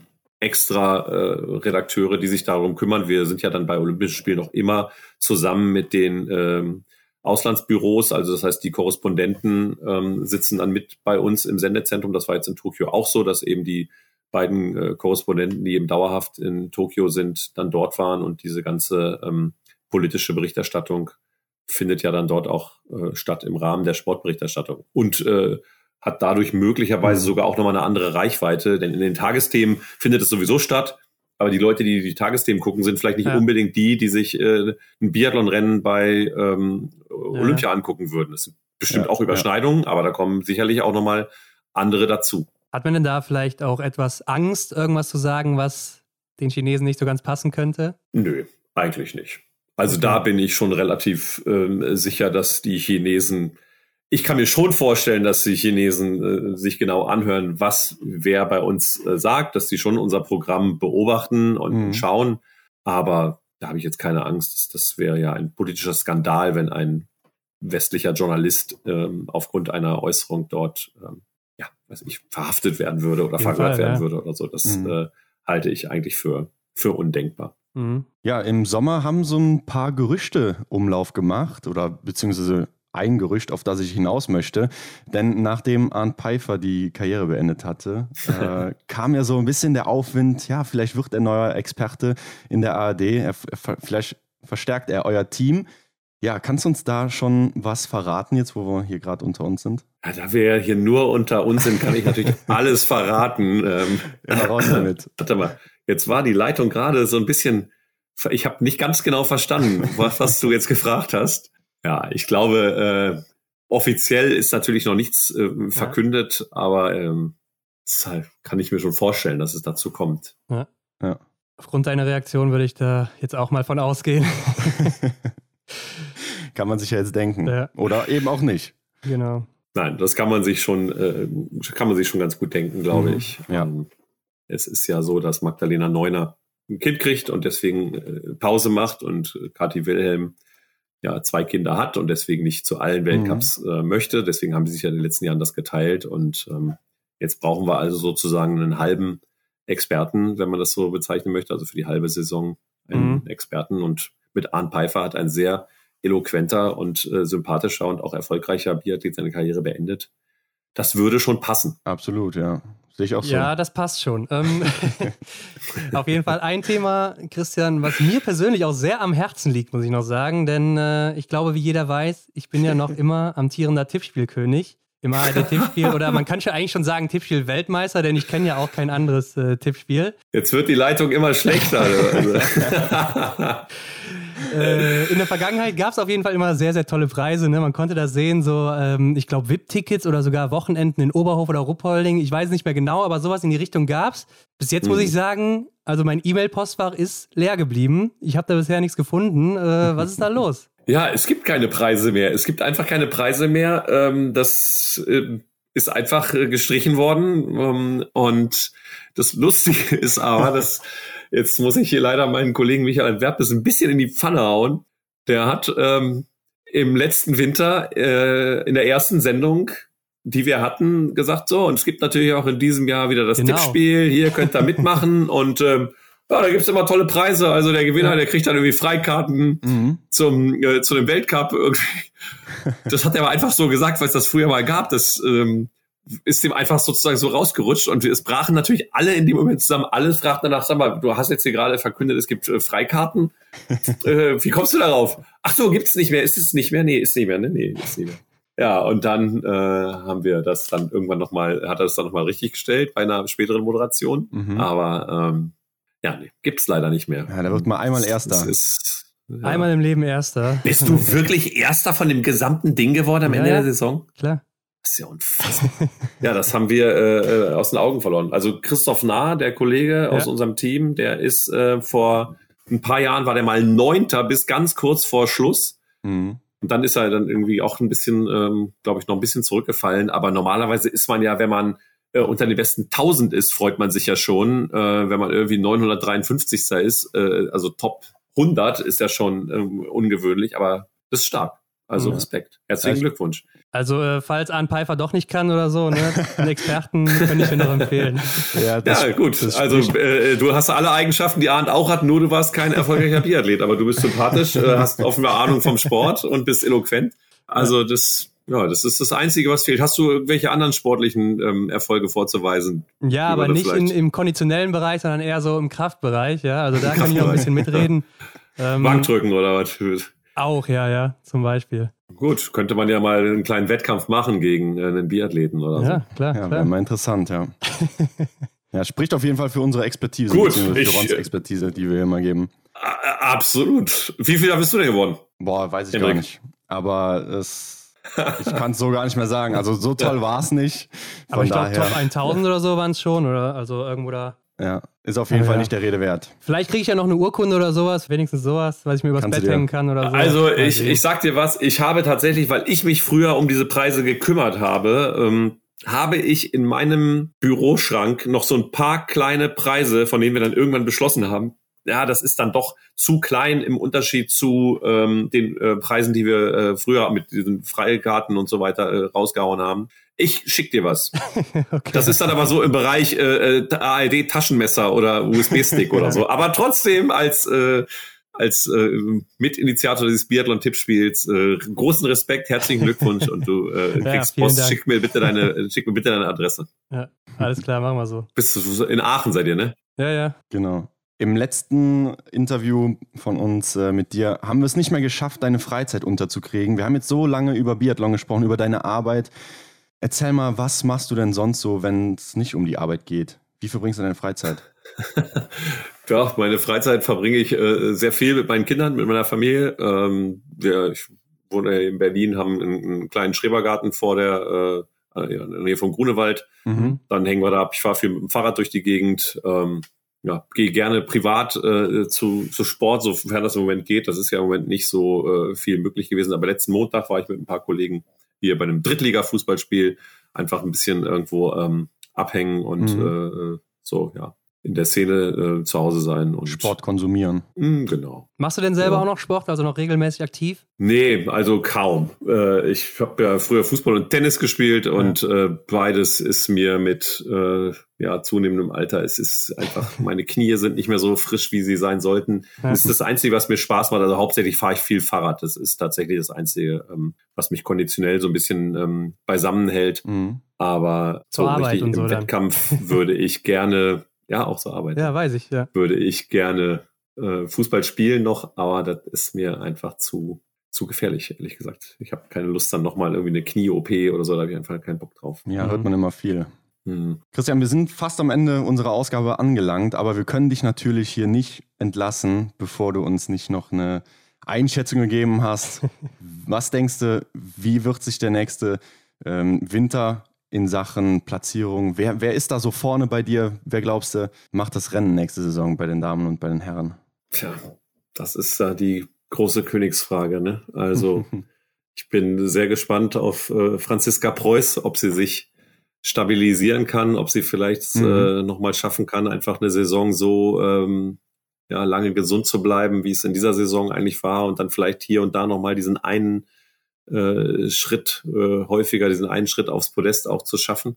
Mhm. Sie dann da Richtung äh, ja, Reuseland, Eckhoff nochmal richtig angreifen kann. Mal gucken, ob äh, Marte Olsbü Reuseland noch ein bisschen mhm. dichter rankommt wieder an, an, an Eckhoff mhm. oder ob die nochmal so eine Ausnahmesaison hinlegt. Hanna Oeberg, mal gucken, vielleicht kann die sich auch wieder ein bisschen stabilisieren. Alle werden natürlich Richtung Peking äh, versuchen, den, äh, die besten Tage zu haben. Ja, und dann bei den Männern ähnlich. Da wird es natürlich schwer mit dem Verlust von Arndt.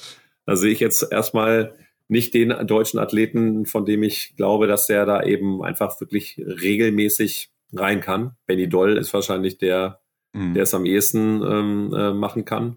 Dann gucken wir, was unten passiert sozusagen, also auf den Plätzen 5, 6 im Team, 4, 5, 6 vielleicht sogar, wie oft da rotiert wird, ob es da äh, von den jungen Strelos dieser Welt irgendwer schafft, wirklich sich auch dann ähm, durchzusetzen und dauerhaft festzusetzen im Weltcup. Vorne klar, wird wieder alles äh, an Johannes Zinis Bö gemessen werden. Ich bin sehr gespannt auf Sturla Lagreit. Mhm. Der hat sicherlich ja. jetzt eine schwierigere Saison vor sich, weil er jetzt von Anfang an die Erwartungen hat. Ich halte den aber für mental so stark, dass ich äh, glaube, dass der da wieder so eine gute Rolle spielen kann. Fillon Maillet, mal sehen. Das ist natürlich, weiß ich nicht, das sind halt die zwei, drei Leute, die letztes Jahr auch ganz vorne waren, glaube ich. Ne? Ähm, ja, ja, das ist schwer Samuelson, zu sagen. Mhm. Ponzilioma, äh, ob der wieder in so einer Laufform da aufschlägt wie, äh, wie im letzten Jahr, ist Weltmeister geworden. Trägt zwar Oma im Namen, aber läuft nicht wie eine, oder? ja, genau. Genau, ja. der. Also, ja, es wird äh, äh, vor allen Dingen natürlich bei den Männern aus deutscher Sicht sehr, äh, sehr interessant mhm. mhm. zu sehen, wie die, äh, die Arn-Pfeiffer-Lücke ist, glaube ich, schon ähm, nicht zu unterschätzen. Das ist, äh, glaube ich, schon ein, ein äh, Abschied von dem Ausmaß, wie es äh, zum Beispiel auch bei, bei Magdalena Neuner oder Laura Dahlmeier war. Der hat natürlich nicht jetzt so Serien abgeräumt ja. wie äh, die beiden, aber er hat auch in jeder WM immer mhm. mindestens eine Medaille mit nach Hause genommen über mehr als zehn Jahre äh, und natürlich die Mannschaft auch immer irgendwo ein bisschen ge geführt äh, auf seine Art. Ja. Ist schon klar. ein Loch. Ich denke, äh, ein Leader haben sie immer noch mit Erik Lesser, seinem Kollegen, ne? aber. Auf jeden Fall, ja. Ähm, klar, das ist natürlich ein herber Verlust fürs Team, aber auch da müssen natürlich Leute nachrücken für die Zukunft. Aber Erik hat eben auch immer auch mit sich selbst zu tun, ähm, muss man ja. ja auch sagen. Hat immer mal Probleme mit dem Rücken oder andere Malessen. Also ja. das ist dann eben auch nochmal etwas, ja. was man be bedenken muss. Bin ich auch mal gespannt. Er hat ja anscheinend das Training auch ein bisschen umgestellt. Ne? Mal sehen, was dann da erwartet werden kann. Ja, ja, ja. Er hat auch mal mit den Norwegern mit trainiert, Erik. Genau, ja. Er hatte äh, da mal eine Woche mit denen verbracht und sich ein bisschen angeguckt, wie die das machen, auch ein bisschen anders. Mal sehen, ob er davon vielleicht profitieren kann. Christian, auf jeden Fall haben wir bei unserer Recherche auch noch gesehen, äh, du feierst auch dieses Jahr noch einen runden Geburtstag. Oh, Das wäre aber nicht persönlich. dann fragst du mich, ob ich noch Fußball spiele, wenn du weißt, ja. wie alt ich bin. Du. Am 22. Dezember, ne, ist es dann soweit. Also. Ja. Ja, ich hatte vor zwei oder drei Jahren, weiß gar nicht mehr wann das war, habe ich meinen Geburtstag tatsächlich in Novo Miesto gefeiert. Mhm. Da habe ich an meinem Geburtstag ein Rennen kommentiert. Ja, wir haben schon nachgeguckt, also dieses Jahr ist auch kein Rennen an dem Tag. Nee, wir sind dann auch schon weg, weil es dieses Jahr ein bisschen anders ist in der Aufteilung. Es geht nicht immer abwechselnd, sondern wir haben ähm, die äh, Östersund-Woche und Hochfilzen direkt hintereinander. Okay. Und die dritte Woche ist dann wieder beim ZDF. Also das heißt, in der äh, letzten Woche vor Weihnachten ist das ZDF dran. Sonst ja. ist es ja eigentlich immer abwechselnd und dieses Mal, ich weiß gar nicht warum, ist das irgendwie anders eingeteilt worden. Ja, okay, und gut das, zu wissen. Das ZDF macht die ersten Tage in Östersund und dann machen wir die, die Woche Östersund und ziehen dann direkt durch nach ähm, Hochfilzen. Ja. Mhm. ja. sonst hätte ich jetzt aufs ZDF geschaltet und äh, es wäre nichts gelaufen. Ne? Also gut, dass du es nochmal gesagt nee. hast. Aber du, ich glaube, das hättest du schon noch irgendwie ja. spitz gekriegt. Ich glaube auch. Ja, ich denke auch. Ähm, ja, an der Stelle kannst du noch sagen. Äh, Außerdem bist du doch bei uns, oder nicht? Du kommst doch als Experte mit. War das nicht äh, verabredet? Also. Ja, wenn du das jetzt hier so festmachst, äh, auf jeden Fall. Oder äh, du kannst in der Woche nicht. Hatte, hattest du die andere Woche jetzt schon gedacht? Dass nee, nee, nee, nee, ich bin schon dabei, keine Sorge. Also alles wie besprochen. Ähm, alles klar. ähm, an der Stelle kannst du auf jeden Fall noch äh, Werbung in einer eigener Sache machen. Ähm, kann man dir oder soll man dir eigentlich auf Instagram folgen? Ist es dein privates Profil oder äh, kommt da auch was für Außenstehende?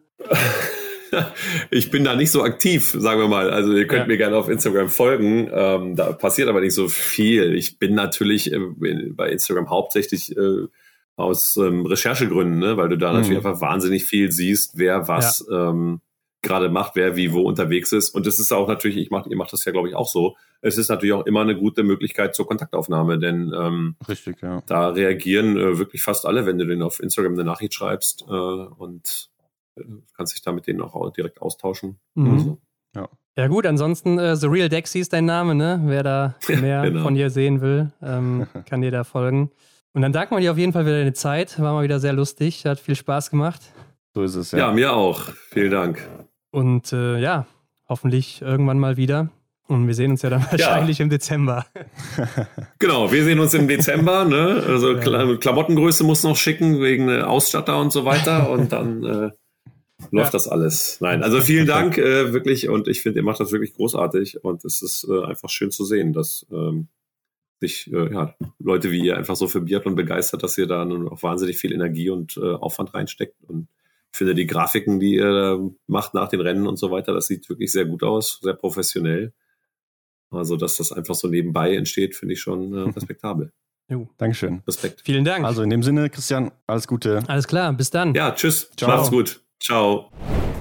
Ja, Hendrik, du hast es schon gesagt, Tippspielweltmeister wird man nur einmal im Leben, aber jetzt auch nur leider viel zu spät für mich. Also hätte ich das mal zwei, drei Jahre vorher gehabt. Ja, wirklich sehr, sehr schade. Ähm, da ist man einmal ganz oben und dann, ja, gibt es einfach nichts mehr. Man erinnert sich natürlich noch an die Bilder damals von den ganzen Siegern, die ja durch die heiligen Hallen von Oberhof oder Ruppolding getragen werden, von den ARD-Mitarbeitern. Ne? Das gibt es jetzt ja. leider nicht mehr. Aber um bei der ARD zu bleiben, seine Reaktion auf Arne Pfeiffer als Experten hat schon recht viel verraten lassen. So hatte ich zumindest das Gefühl. Ja, ich denke, äh, die cleveren Zuhörerinnen, äh, die können hier auch äh, eins und eins zusammenzählen. Aber aus meiner Sicht würde ich sagen, er passt da auch ziemlich gut rein, der Anpfeifer. Also lassen wir uns mal überraschen, ob es dann letztendlich so wird. Ich würde es mir wünschen. Ja, sehe ich genauso wie du. Also ähm, es gäbe sicher noch einen anderen, der auf dem Markt ist seit Februar. Ne? der aber anscheinend andere Wege einschlägt. Aber ich glaube, Arne Pfeiffer ist auch jemand, der sich sehr mit der Materie auseinandersetzt, gerade ja. auch was die ganzen Daten angeht. Ja. Also äh, bin ich mal gespannt, was da auf uns zukommt. Aber es wurde ja auch schon in verschiedenen Zeitungen geschrieben, dass er wohl schon inoffiziell der neue Experte beim ARD ist. Also so ein ganz großes Geheimnis war es auch nicht mehr oder ist es auch nicht mehr. Also offiziell ist es noch nicht. Ne? Wir spekulieren jetzt hier nur an der Stelle. Ja, warten wir mal auf die offizielle Mitteilung oder eben auch nicht. Und dass es zurück zur Normalität geht, das sieht anscheinend ja auch ganz gut aus. Aber ich glaube, wenn nicht, dann können wir uns trotzdem darauf verlassen, dass wir die Übertragung im, wie im letzten Jahr dann auch im TV sehen, was ja dann für den Zuschauer zu Hause auch das Wichtigste ist. Ja, ich denke, die letzte Saison hat gezeigt, ja, dass man halt auch quasi eine Fernreportage machen kann, also oder fern kommentieren kann. Wie so in, in anderen Jobs halt auch, ne? Plötzlich hat das Homeoffice, äh, also plötzlich funktioniert es doch irgendwie, dass man von zu Hause aus arbeitet. Also äh, auch hier hat sich das scheinbar gezeigt und Christian hat ja auch verraten, dass es auch positive Seiten hatte. Also ich glaube auch, so oder so werden wir Biathlon im Fernsehen sehen. Ja klar, ich meine, um noch ein bisschen Gesellschaftskritik anzubringen, äh, ist in Berlin natürlich möglich, Homeoffice zu machen. Auf dem Land, je nachdem vielleicht etwas schwieriger momentan noch. Ja, ja spielst jetzt auf die Internetverbindung an? Ja, natürlich. Ähm, da sind wir jetzt nicht ganz die Spitzenreiter in Deutschland. Aber kommen wir doch mal wieder zurück zum Thema. Schreibt uns doch mal, würdet ihr gerne Arndt Pfeiffer als Experten sehen in der nächsten Saison beim ARD? Oder wollt ihr dann doch lieber Magdalena Neuner haben? Beziehungsweise seid ihr zufrieden, wie das bisher beim ARD ist? Oder wünscht ihr euch da auch was anderes? Ja, haut mal in die Tasten rein, wie ihr das seht. Ansonsten natürlich nicht vergessen, abonniert uns bei Spotify, iTunes, wo auch immer, bewertet uns. Am besten auch mit fünf Sternen. Über überall teilen, wo es nur geht, wenn ihr mehr von uns hören wollt, wenn ihr mehr davon haben wollt. Und damit würde ich sagen, sind wir raus, Hendrik, und wir hören uns nächste Woche wieder. Machen wir so. Bis dann. Ciao.